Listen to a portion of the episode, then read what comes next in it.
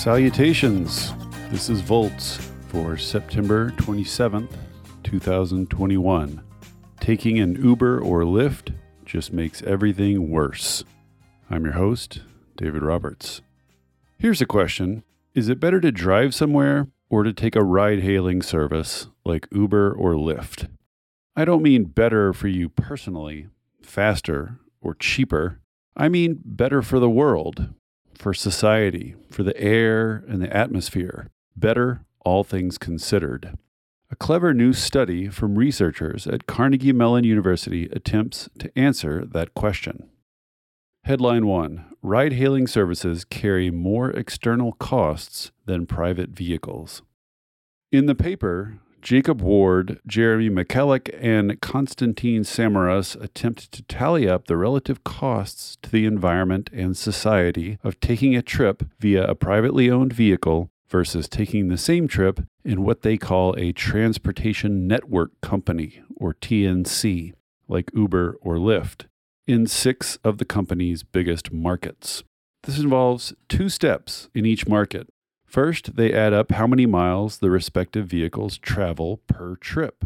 Then they add up the total externalities in vehicle emissions, congestion, crashes, and noise represented by each mile traveled. These externalities notoriously are not priced into transportation decisions, thus the name.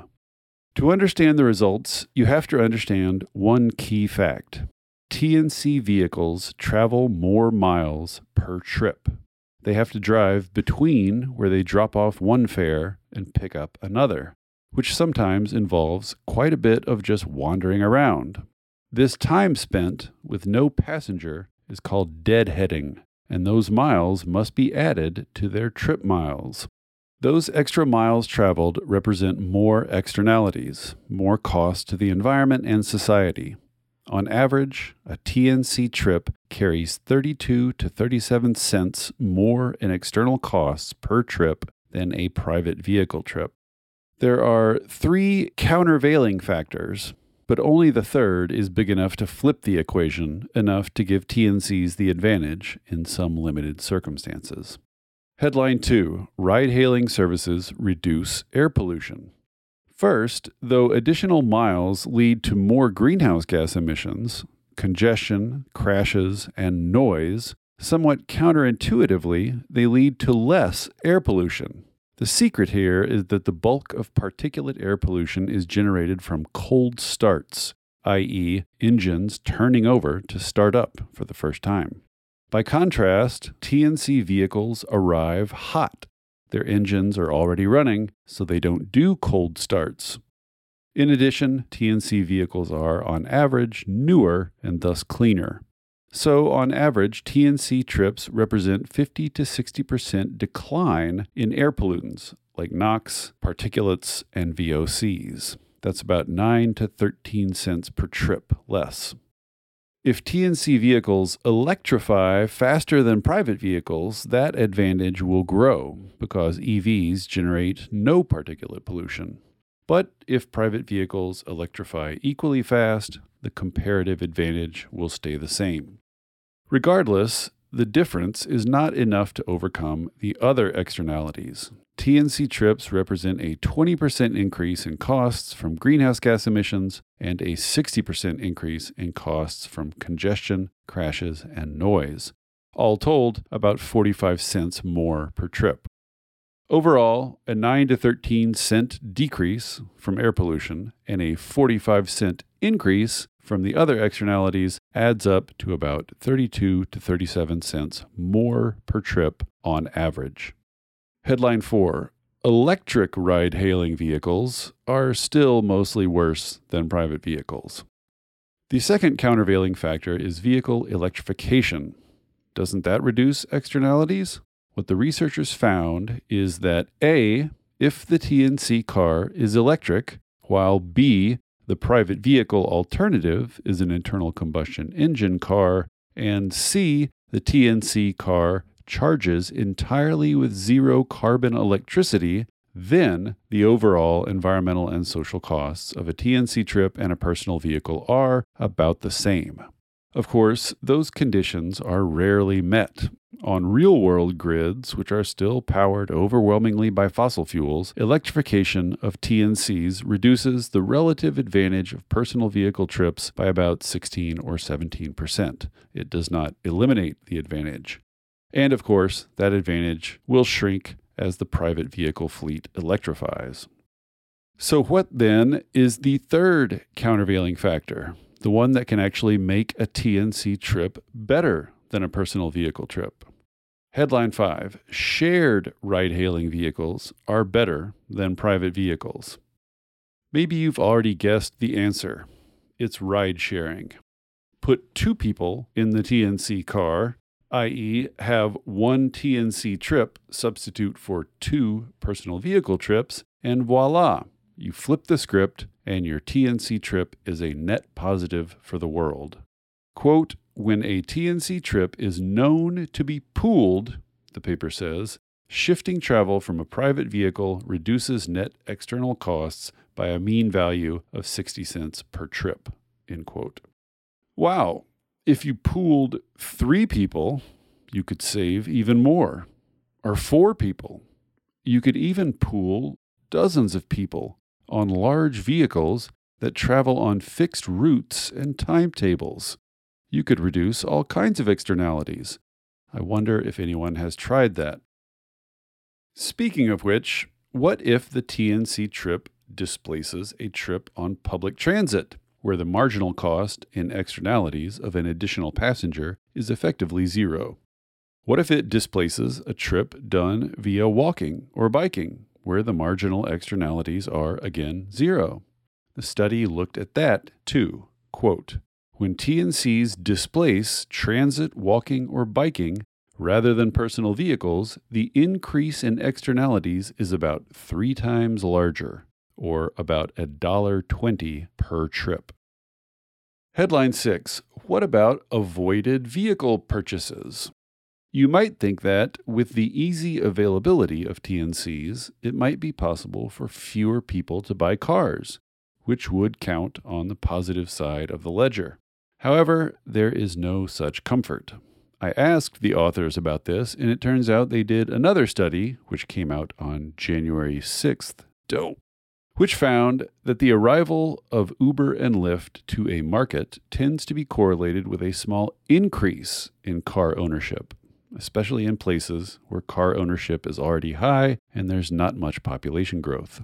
Via email, Michalek adds, quote, even if Uber or Lyft do cause a reduction in vehicle ownership in some cities, I don't think that alone would change our analysis about the costs and benefits of ride sourcing to society very much, because vehicle production emissions are a small part of overall life cycle costs. The main costs come from driving.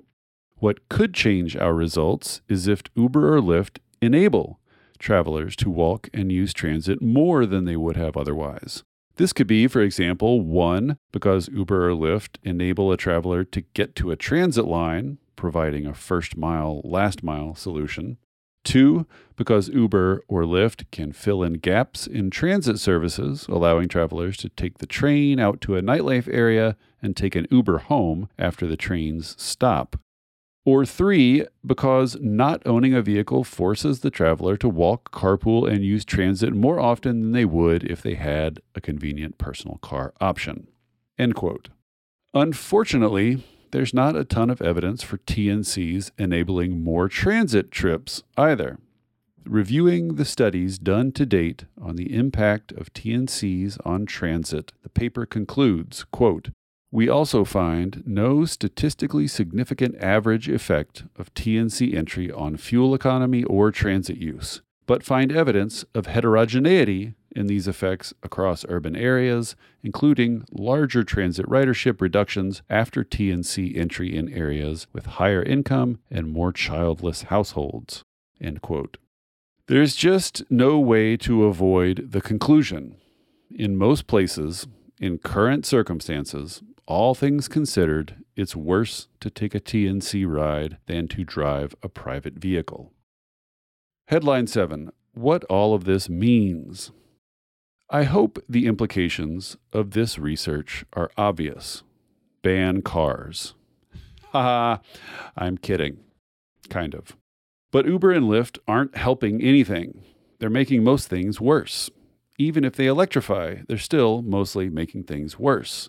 The most notable finding in this latest study is something we already knew moving people out of private vehicles, whether they're driving or not, into walking, biking, and public transit sharply reduces overall costs to society and the environment. The difference that shift makes swamps any differences between the types of private vehicles we choose. The basic problem with cars, whether they're private, TNCs, taxis, flying cars, underground cars, or autonomous personal air land vehicles with 5G and lasers, is a simple matter of geometry. They take up lots of space. You cannot have thousands of people living close together, each with their own two ton vehicle, without congestion, sprawl, noise, crashes, air pollution, climate change, and all the rest of the horrors that cars bring.